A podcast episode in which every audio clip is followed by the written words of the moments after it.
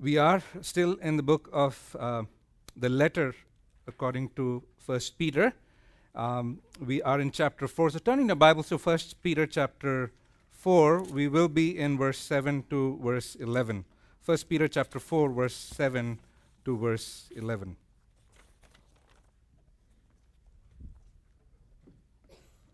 You know, summary uh, statements are a helpful way to get to the core of an issue. Now, if you're reading a long essay or a summary statement, either at the beginning or the end of that essay, it helps you understand how the author has gone about defending uh, what he or she has written in the essay. Uh, he or she mentions the key points that they have argued for in the, in the article or the essay. So, what is a summary statement? It's a concise overview of the essay's main points in a summary format, in a few words. And the passage that we come to today is a summary statement of the Christian life. Uh, in about 80 words in the original language, uh, Peter proceeds to summarize the Christian life for you and for me. Uh, this is our seventh lesson uh, in the letter of First Peter. And we have learned that Peter has written this letter to prepare his audience uh, to stand firm uh, through suffering. Now, they are either already suffering or anticipating going through suffering. And because it's not just a personal letter, because it is God's inspired word, uh, there is an application for us as well in the 21st century. You see, Peter is equipping you and he is equipping me to face suffering in a, in a way that is truly God honoring and Christ exalting. And so it's appropriate to take stock of the tools that Peter has provided so far for us in helping us to stand firm through suffering. Just a quick walk through uh, this epistle, First Peter. Uh, in chapter 1, remember, we began with Peter reminding us of what God did for us in our salvation. Uh, when we go through tough times, it's so helpful to remember that the God who spoke everything into existence, He loved you, He loved me, and He gave Himself up for me. He gave Himself up for you. And because He has saved you, we are now ready to prepare our minds for action. We are prepared to suffer. 1 Peter chapter 1 verse 13. And how do you do that? How do you prepare for suffering? Well, you pursue holiness. Uh, you love one another, verse 22 to 25. Uh, chapter 2, verse 1 to 3, you desire the pure milk of God's word. Uh, you off- offer up spiritual sacrifices. You abstain from fleshly lusts. We are prepared, our minds, for action. But not only that, such a life that is prepared to suffer will display a submissive attitude. That's another tool that Paul, that rather Peter gives us. He says, Be submissive to the government uh, civil authorities. Be submissive in your work environment. Be submissive in your marriage. And be submissive in all of life. A submissive attitude is seen in a mind that is ready to submit and a heart that is ready to suffer. But such a heart is not on its own. We have an example for us in our Lord Jesus Christ. Uh, Last week we learned that Christ died for our sins, he suffered, and his suffering brought us to God. And in suffering for us, our Lord lays down an example for us. All of these things are tools in our toolbox to help us stand firm through suffering. So that brings us to the passage uh, that we have today. 1 Peter chapter 4 verse 7 to verse 11. The end of all things is near. Therefore, be of sound judgment and sober spirit for the purpose of prayer. Above all, keep fervent in your love for one another, because love covers a multitude of sins.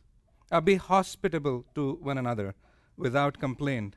As each one has received a special gift, employ it in serving one another as good stewards of the manifold grace of God. Whoever speaks, is to do so as one who is speaking the utterances of God.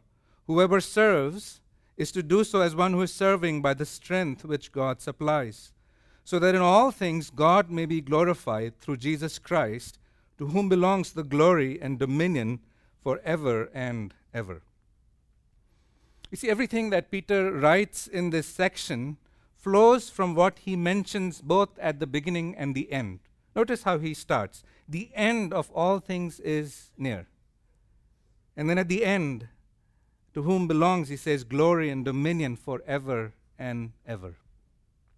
And then, from starting from verse 7, part B, if I can call it that, he goes on to issue a series of actions as a result of the fact that all the end of all things is near. And so I've titled our lesson for today Living on the Edge of Eternity. Living on the Edge of Eternity. Uh, what are we to do? How are we to act as the end of all things draws near? The answer is found in this passage that I just read for us. This is as good a summary of what our life should look like as believers as we can get from the scriptures. Uh, first of all, there are four things that I want to mention as, far as, as, as regards to living on the edge of eternity. First of all, is our motivation. Secondly, our mentality. Thirdly, our occupation. By that, I do not mean our employment, but what are the things we need to be occupied with. And fourthly and finally, our, our goal. So, first of all, our motivation. Notice what Peter writes there. He says, The end of all things is near. Peter begins this section by drawing our attention to the fact that the end of all things is near. We have a pressing motive, an incentive to do what we are doing. And that incentive, that motive is to remember that the end of all things is near. Now, the word therefore, the word end is the Greek word telos. And the word tends to convey a wrong idea when translated as end, as it has been here. End is perhaps not the best way of translating the word telos. When we say end, we mean termination, or it means uh, a closure of something. It is to cease to doing something. But that is not the idea here. The idea here is that of consummation. Uh, there is a goal that has been achieved, there is a purpose, and it has been fulfilled. So it's not simply the end of something, rather, it's the culmination, the consummation of something. It is to bring something to maturity or completeness. This is a word from which we derive an argument for God's existence, which we commonly call as the teleological argument. And basically, what people are doing there, believers are doing there, is to say that there is design in this world, and therefore it points to a designer. Now that, that is the word that is used, used here. But what is the consummation of all things? Uh, what is Peter referring to when he says end of all things? Uh, this has to refer to the second coming of Christ. Now, this is the uh, salvation that is ready to be revealed in the last time, says Peter in chapter 1, verse 5. Uh, this is the revelation of the Lord Jesus Christ. And so when he says end of all things, he's referring to the coming of the Lord Jesus Christ. Uh, this is the imminent return of the Lord Jesus Christ. Our motivation as we live on the edge of eternity is that our Lord is going to return any time now. He's coming, and that should be a wonderful incentive to be busy at work. Uh, when is he approaching? Well, Peter says it is near. It is approaching. It is at hand. How close is it? It can happen anytime. Before we are done here. Before the next word is out of my mouth. Listen to Paul's language in 1 Corinthians 15, verse 51 and 52. He says, Behold, I tell you a mystery. We will not all sleep, but we will all be changed. In a moment, in a twinkling of an eye. At the last trumpet, for the trumpet will sound, and the dead will be raised imperishable, and we will be changed. How quick? In the twinkling of an eye. Uh, 1 Thessalonians 4 in verse 15, he writes, For this we say to you by the word of the Lord, that we who are alive and remain until the coming of the Lord will not precede those who have fallen asleep. For the Lord himself will descend from heaven with a shout, with the voice of the archangel, and with the trumpet of God, and the dead in Christ will rise first. Then we who are alive and remain will be caught up. That's where we get our word rapture from. We will be caught up together with them in the clouds to meet the Lord in the air, and so we shall always be with the Lord. You might say, if it is near, then why hasn't it already happened? I remember when I came newly to the, to the country, to listen to all sorts of different radio programs, and one of these programs, this gentleman would say, He is coming in 2005. And then I later on read that he was the same one who said in 1988, 88 reasons that Jesus Christ will come this year.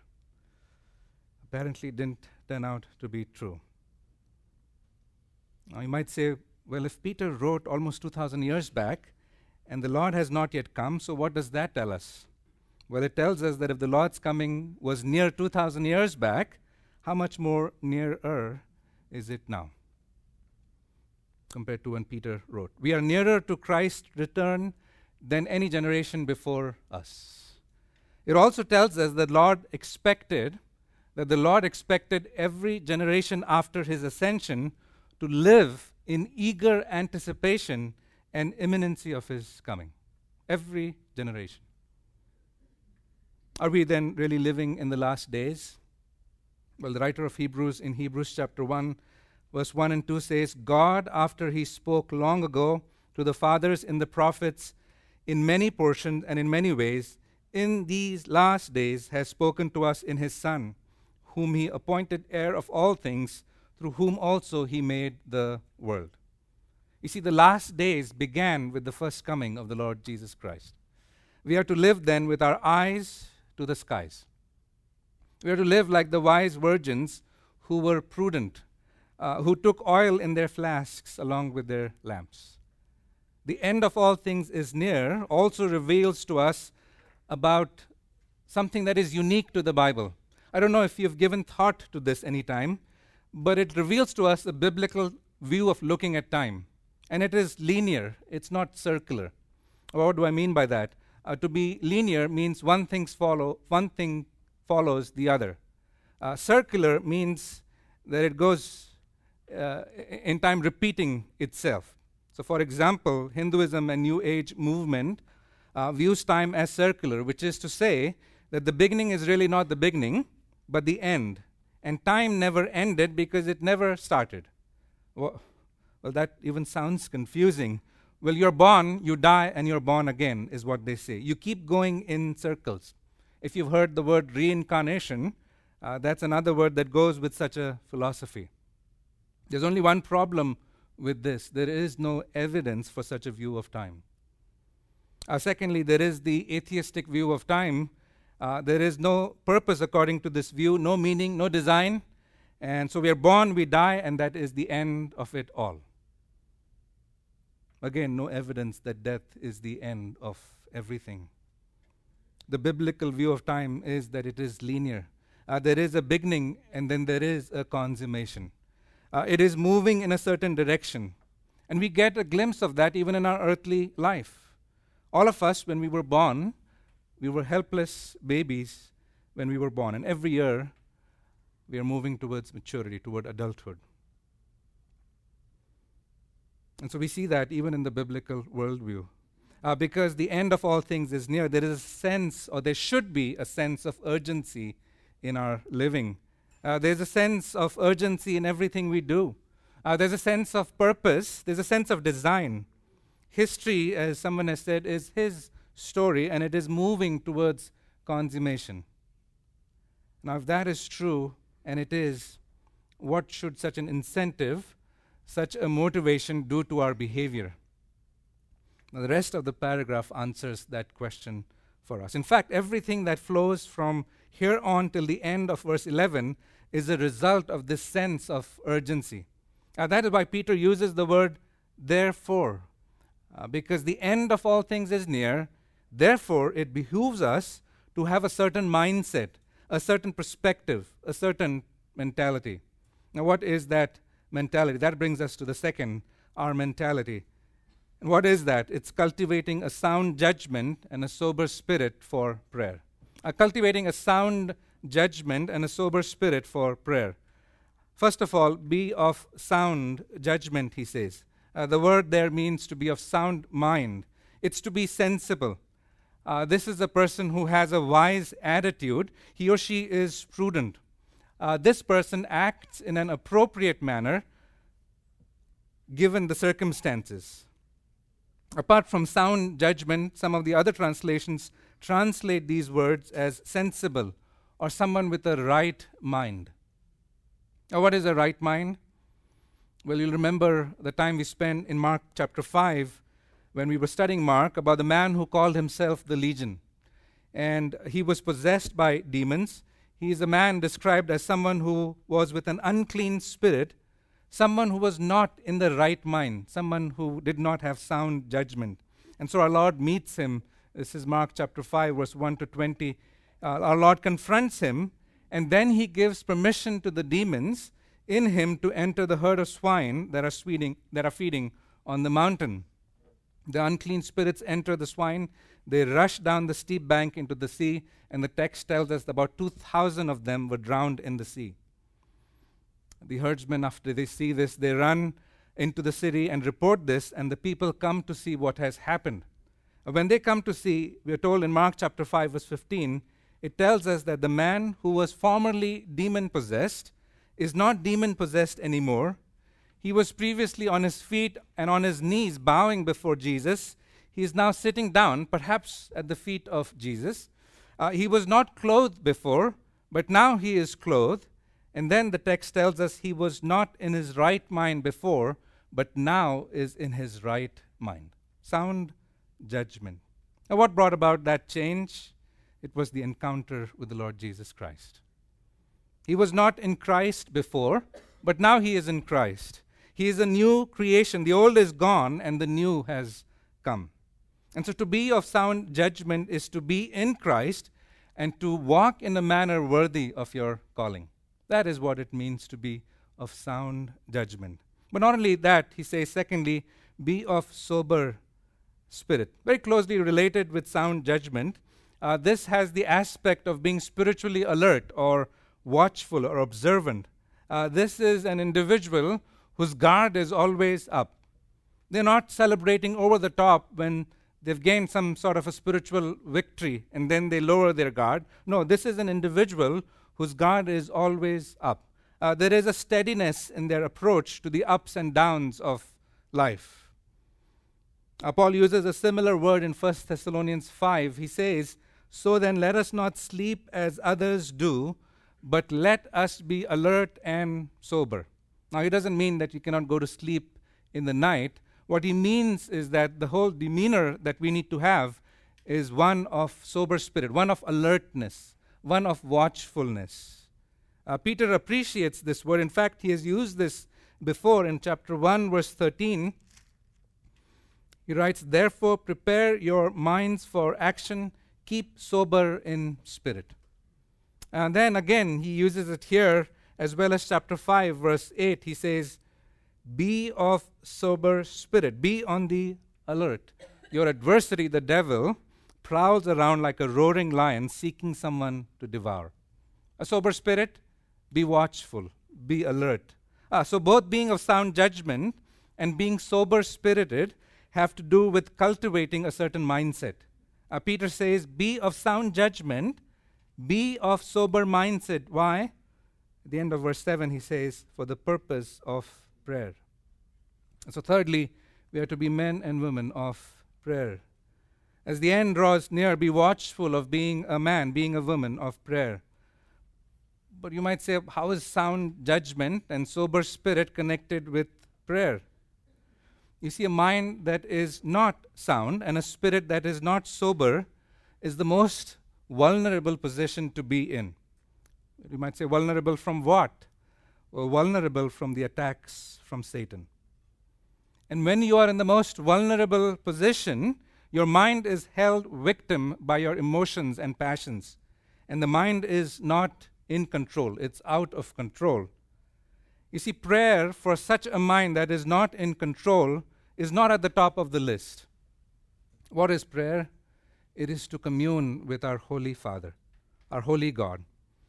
When our mind is not sound and our spirit is not sober, prayer as a spiritual privilege goes to the bottom of the list.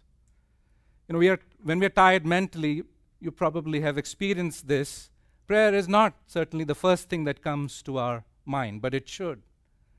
Uh, therefore, he says, Be of sound judgment, be sober minded for the purpose of prayer. Now, how do we influence our mentality? Uh, what can we do to have sound judgment and a sober spirit? Now, for someone who is an unbeliever, only an encounter with Jesus can give you sound judgment and a sober spirit. For most of us here, we are already followers of the Lord Jesus Christ. We can maintain a sound mind and a sober spirit in regularly and consistently feeding our mind on God's word.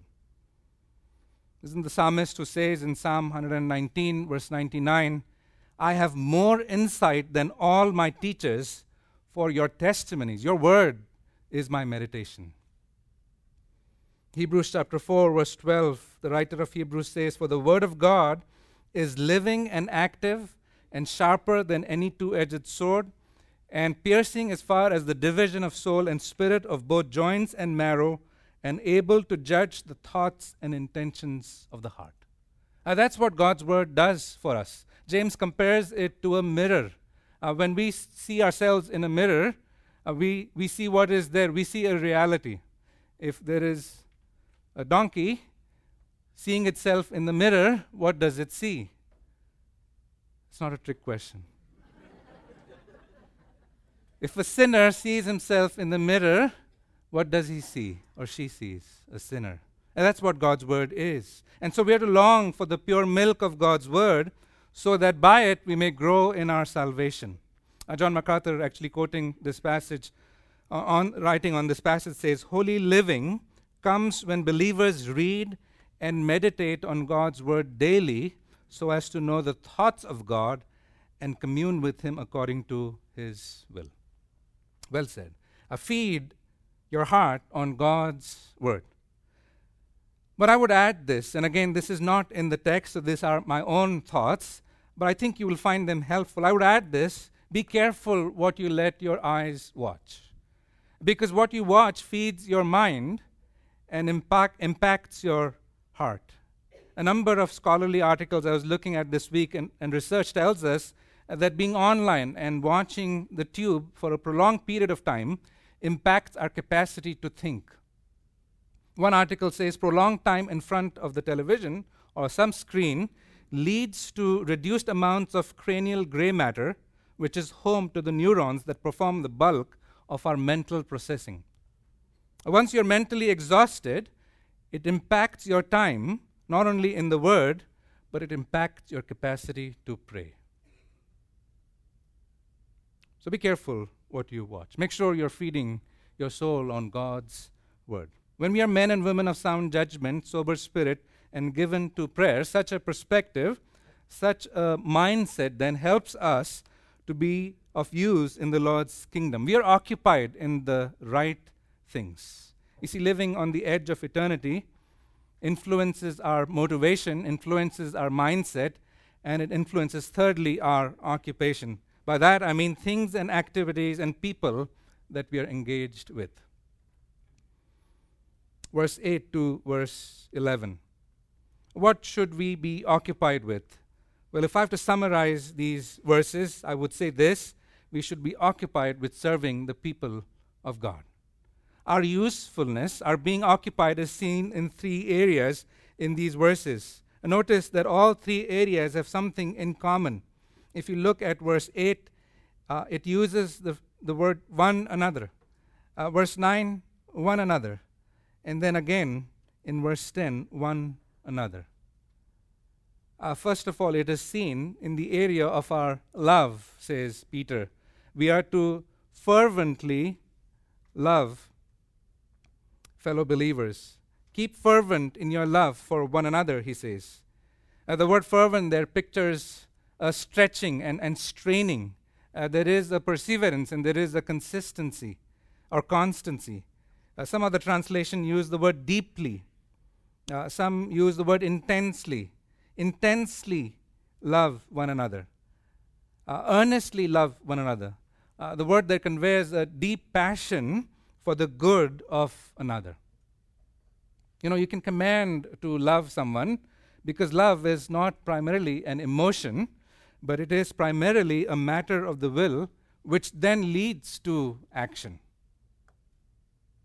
That's why, with God's help, if you will to love someone, you can. How is love an action?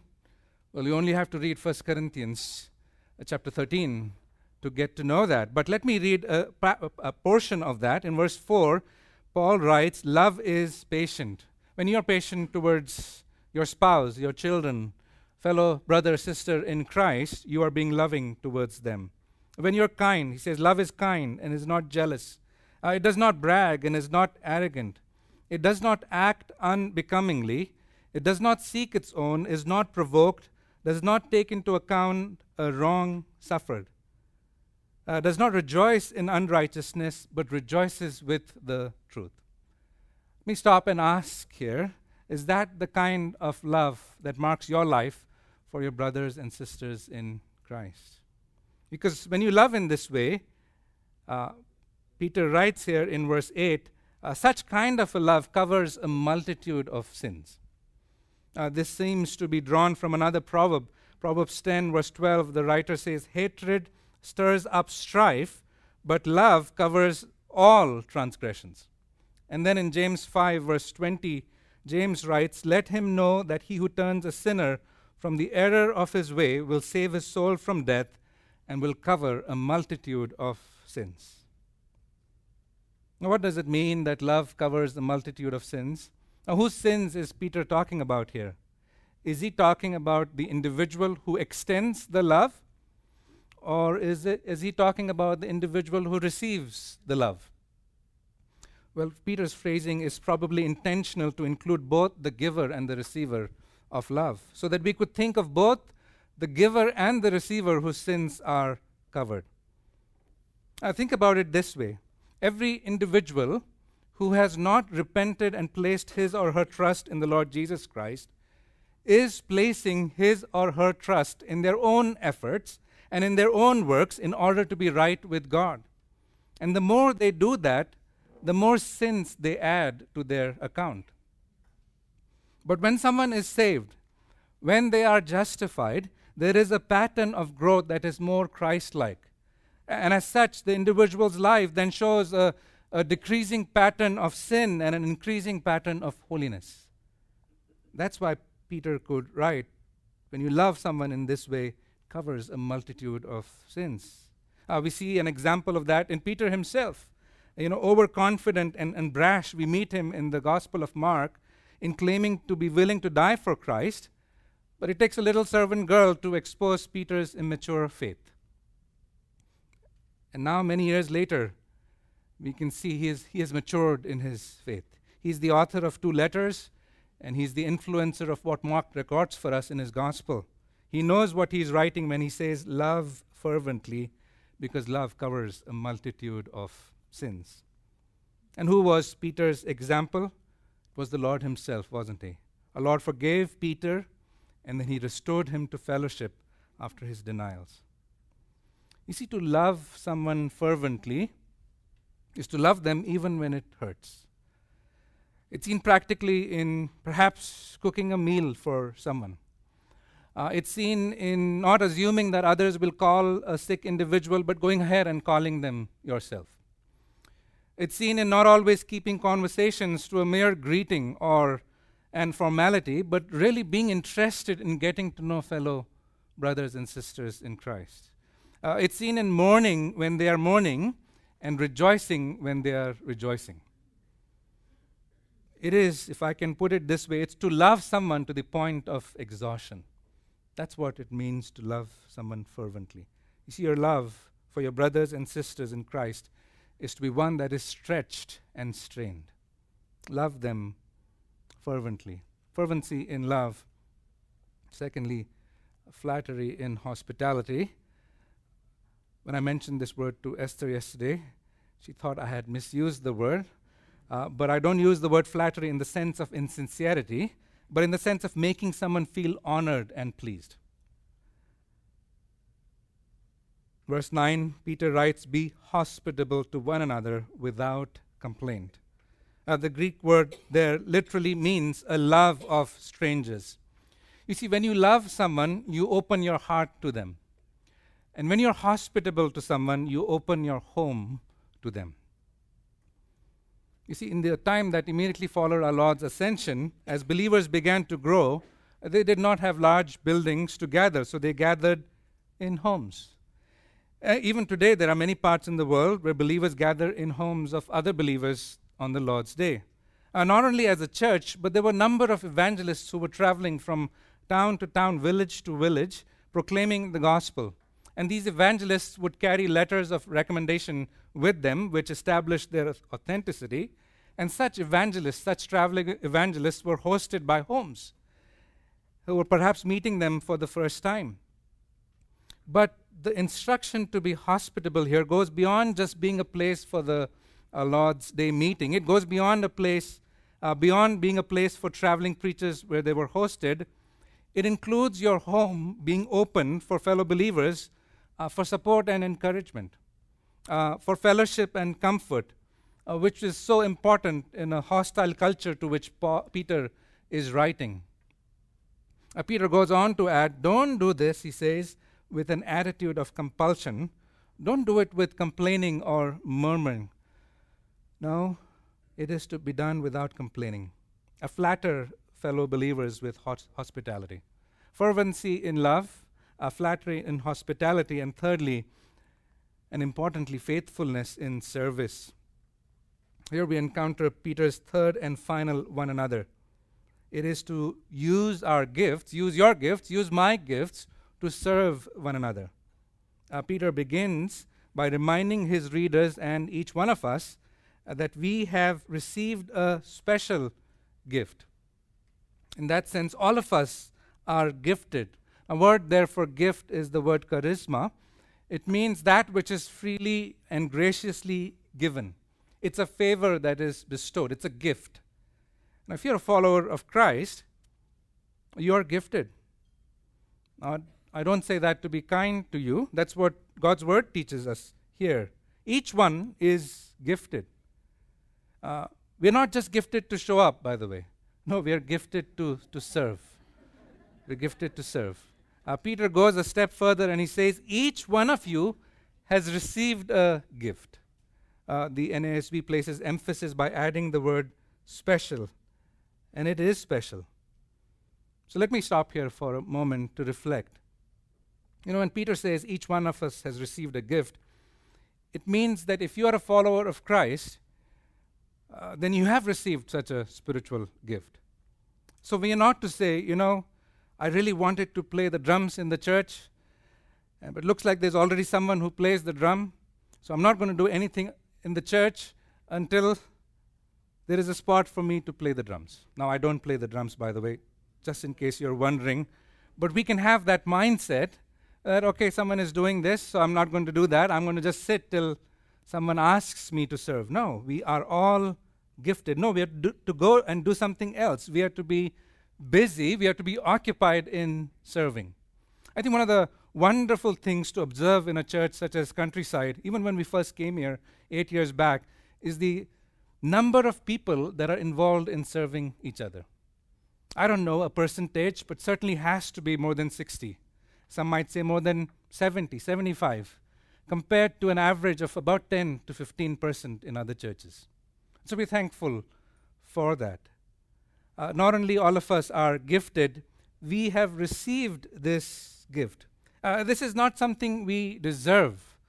Uh, it's, it's given to us, and it's given to us from God as He sees fit. Uh, he has the view of the body of Christ that no one else has, and he knows exactly what is needed for that body to function in a healthy way. And it is he who gives the gift. And so we don't have programs to manufacture gifts for believers who come here. No, it is God who gives the gift. Knowing that we have a gift and we have received it from the giver of all gifts, what kind of an attitude should that develop in us? Humility. Humility. It should humble us.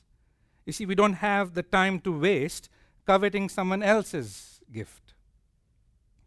We may be better at the gift God has given us than some compared to others, and we may be still improving in that gift compared to somebody else, and we need to sh- improve and sharpen our skills more.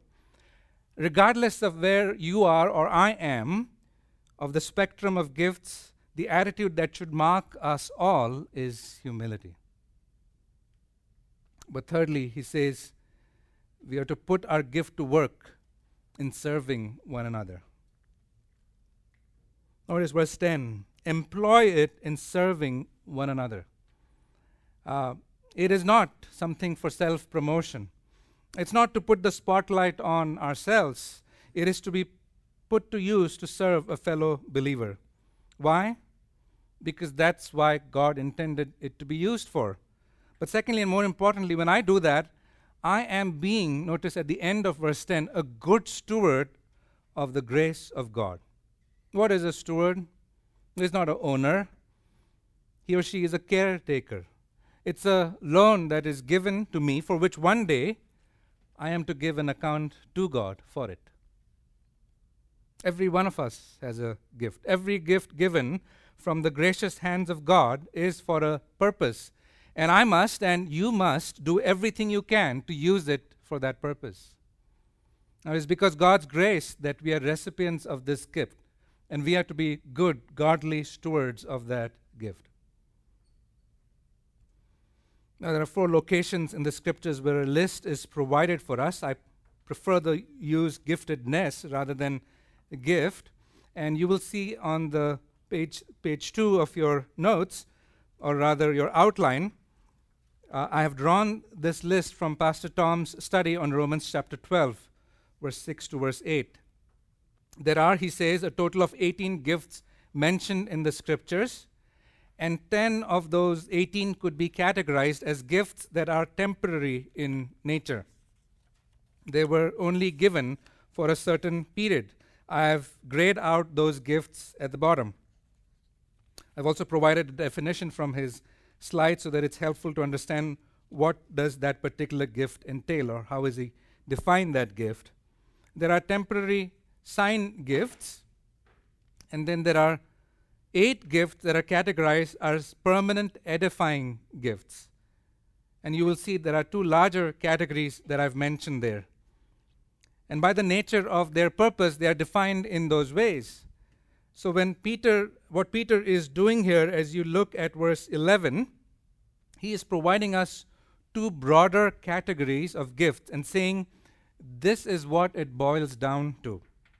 There are speaking gifts, and then there are serving gifts. Now, it's not to say that there is a hard line of division between those two gifts, because let's say someone is not a formal uh, teacher here at our church, but if he is the husband at home, he's the husband here as well, but he, if he's the husband, then at home he has the role of being involved in teaching his family. It may not be in a formal setting such as this. And so you see how those two gifts overlap. Uh, for example, we, um, uh, I, I, serve with the single adults, and I teach there regularly on Wednesdays. Uh, but if I see something lying on the table that doesn't need to be there, I shouldn't be saying, oh, my gift is teaching, you know. It's not serving. And so I wouldn't pick that up. No. You see, those, those gifts overlap. Uh, but there are uh, certain individu- individuals that God has called to teach His word. There are others who, has, who He has highly gifted in serving. And so the first gift He talks about is the speaking gift. Uh, when we speak, or more particularly teach, we are to do that as one who is speaking the very utterances of God. Verse 11. A teacher of God's word uh, teaches in various settings. There is the teaching from the pulpit. Uh, every time the people of God gather together on a Sunday morning, uh, there is teaching of God in our adult Sunday school, like it's happening now.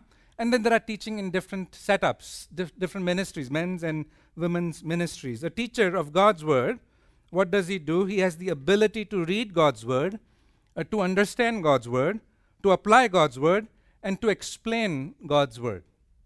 He must be familiar with the rules of interpreting God's word, and he must explain or teach the scriptures with clarity and with passion. The focus here is on the aspect of teaching, but was, what must never be forgotten is the character of the teacher. Uh, that's why, if you consider the list that Paul has in 1 Timothy chapter 3, uh, out of the number of qualifications he gives for elders, one is that of teaching, and one is that of managing the household well, but the, all the rest are character attributes. Uh, they are what make up his integrity. Uh, they are exemplified by the elders, but they're expected from each one of us. A teacher cannot compromise in, on his character and then expect God to use him. You know, he may end up deceiving people for some time, but he can never deceive God anytime. He must be a man of character and integrity. He must be above reproach, as Paul writes in 1 Timothy 3. See, whenever a teacher of God's word teaches God's word, he is to teach as one, Peter writes here, as one who is speaking the very utterances of God. You see, if you are teaching God's word, uh, you have the heavy weight of standing for God, standing in place of God as you teach His word, because you are communicating to God's people what God intends for them to hear. No wonder James writes, James chapter 3, verse 1 Let not many of you become teachers, my brethren, knowing that as such we will incur a stricter judgment. Now, it's Im- immediately applicable to those who teach in a church setting, but I see the application also for anyone who claims to open God's word and teach it in any setting. We are to give it the serious preparation that it deserves both in understanding the text and then in explaining it. Knowing that we are speaking the very utterances of God. Speaking gift. But secondly, there is the serving gift. When we serve, we serve knowing uh, that we are able to do that only with the strength that God supplies to us. Uh, there can be no pride in serving. You see, there can be a pride in standing in front of God's people and teaching the Word of God. And similarly, there can be pride in being behind the scenes and trying to show how much better you are in serving compared to others. No, says Peter, there's no place for being puffed up. There's no place for being proud. Why? Because even the strength that you have to serve others is supplied by God. God is the giver of the gift to serve, and He's also the supplier of the strength to serve. Notice in verse 10, we are told our gifts are to be employed to serve. So, in a sense, if I had to even put those two gifts together, it's, it would be the gift of serving. When Pastor Tom teaches God's word, he's serving the congregation through teaching. Our gifts are employed, are to be employed to serve. So whether we are speaking or serving someone, there is at the end of the day serving taking place. And serving always carries with it the attitude of humility. It's where the Greek word uh, diakonos, and from where we get our English word deacon, comes from. We're all gifted by God to serve, notice, one another. Uh, so, what have we learned about serving? Whether you're speaking or serving, do it with an attitude of reverence towards God and do it with an attitude of dependency on God. Be faithful in serving, knowing that we are to be good stewards of the manifold grace of God. I remember when our son just turned four, you know, everyone who has their children growing up here uh, and who are around that age, they come across a teacher known as Miss Terry King. And at the end of their time with Miss Terry King, there is one psalm that each one of them memorizes, and that too in King James Version, and that is Psalm 46. Just wonderful to hear them share that. And Miss King has been serving for more than, if I understand correctly, more than 20 years. What an impact! What an impact for eternity. Be faithful in serving. We're living on the edge of eternity. The end of all things is near. And so, with what purpose should we be doing this? What is to be our goal? Notice verse 11 at the end. Our goal is to do it all for the glory of God. So that in all things God may be glorified through Jesus Christ, to whom belongs the glory and dominion forever and ever. Amen. in all things, whether in serving or speaking, our goal is that in all things God is glorified through Jesus Christ, uh, the one to whom belongs the glory and dominion forever. Now, what does it mean to glorify God? Well, to glorify God is to honor Him by praising and worshiping Him. Uh, to glorify God is to acknowledge His greatness and His sovereignty and praise Him for that. Uh, theologians distinguish between two kinds of ways in which God's glory is described. One is His intrinsic glory. Nothing you or I can do can impact or hurt that glory, it's intrinsic to Him. And yet, as His creatures, we also ascribe glory to Him when we praise Him, when we worship Him, when we reflect on what His Word says. You know, organizations have a vision and a mission statement. A vision focuses on the future, while mission focuses on the present. And Peter here is saying, Do all you're doing for the glory of God. Almost sounds like a vision and a mission statement for us. Ascribe to Him the glory He deserves.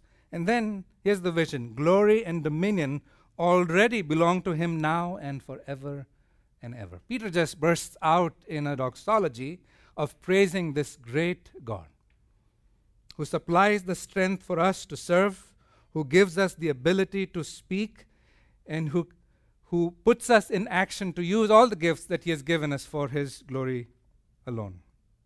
See, we are living on the edge of eternity. Our Lord is coming, and the end of all things is near. Let me quickly list a few applications for us, all drawn from the text uh, that is in front of us. First of all, we are to live with a sense of urgency. To live with a sense of urgency. Now, this does not mean that you cannot take vacations, cannot take some time off. No, it means that our whole attitude towards life is one that should display a sense of urgency. And so there is no time to waste. There's no time to waste. Uh, secondly, pray with a sense of dependency on God.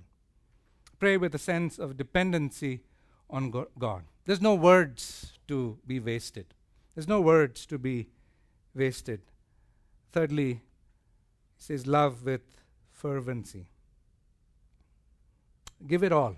Let your love, which is a part of your will, displayed in actions, let it be stretched and strengthened and strained in all directions. Let no actions go to waste. No actions to waste. No time to waste. No words to waste. No actions to waste. And finally, serve with an eye on the glory of God. No intentions to waste. To just conclude that. We are to serve with an eye on the glory of God. We have no time to waste, no words to waste, no actions to waste, no intentions to waste. Do it all for the glory of God. Let's pray. Father, we thank you for these wonderful reminders from your word, a summation of what our life ought to be, whether we have five years, ten years, 15 years, 50 years, we do not know. But what we do know is that our desire is to serve you faithfully, is to give it our all, and to do it for your glory alone. I thank you for Peter, who exemplifies for us what it means to live a godly life. Help us to be people who are living with a sense of urgency. Uh, help us to be people with sound judgment and sober spirit for the purpose of prayer. Help us, Lord, to be men and women of prayer. Help us to love each other fervently uh, to be hospitable to each other, to serve each other, and help us to do it with an intention to bring you glory and honor. We ask these things in the precious and worthy name of our Lord and Savior Jesus Christ. Amen.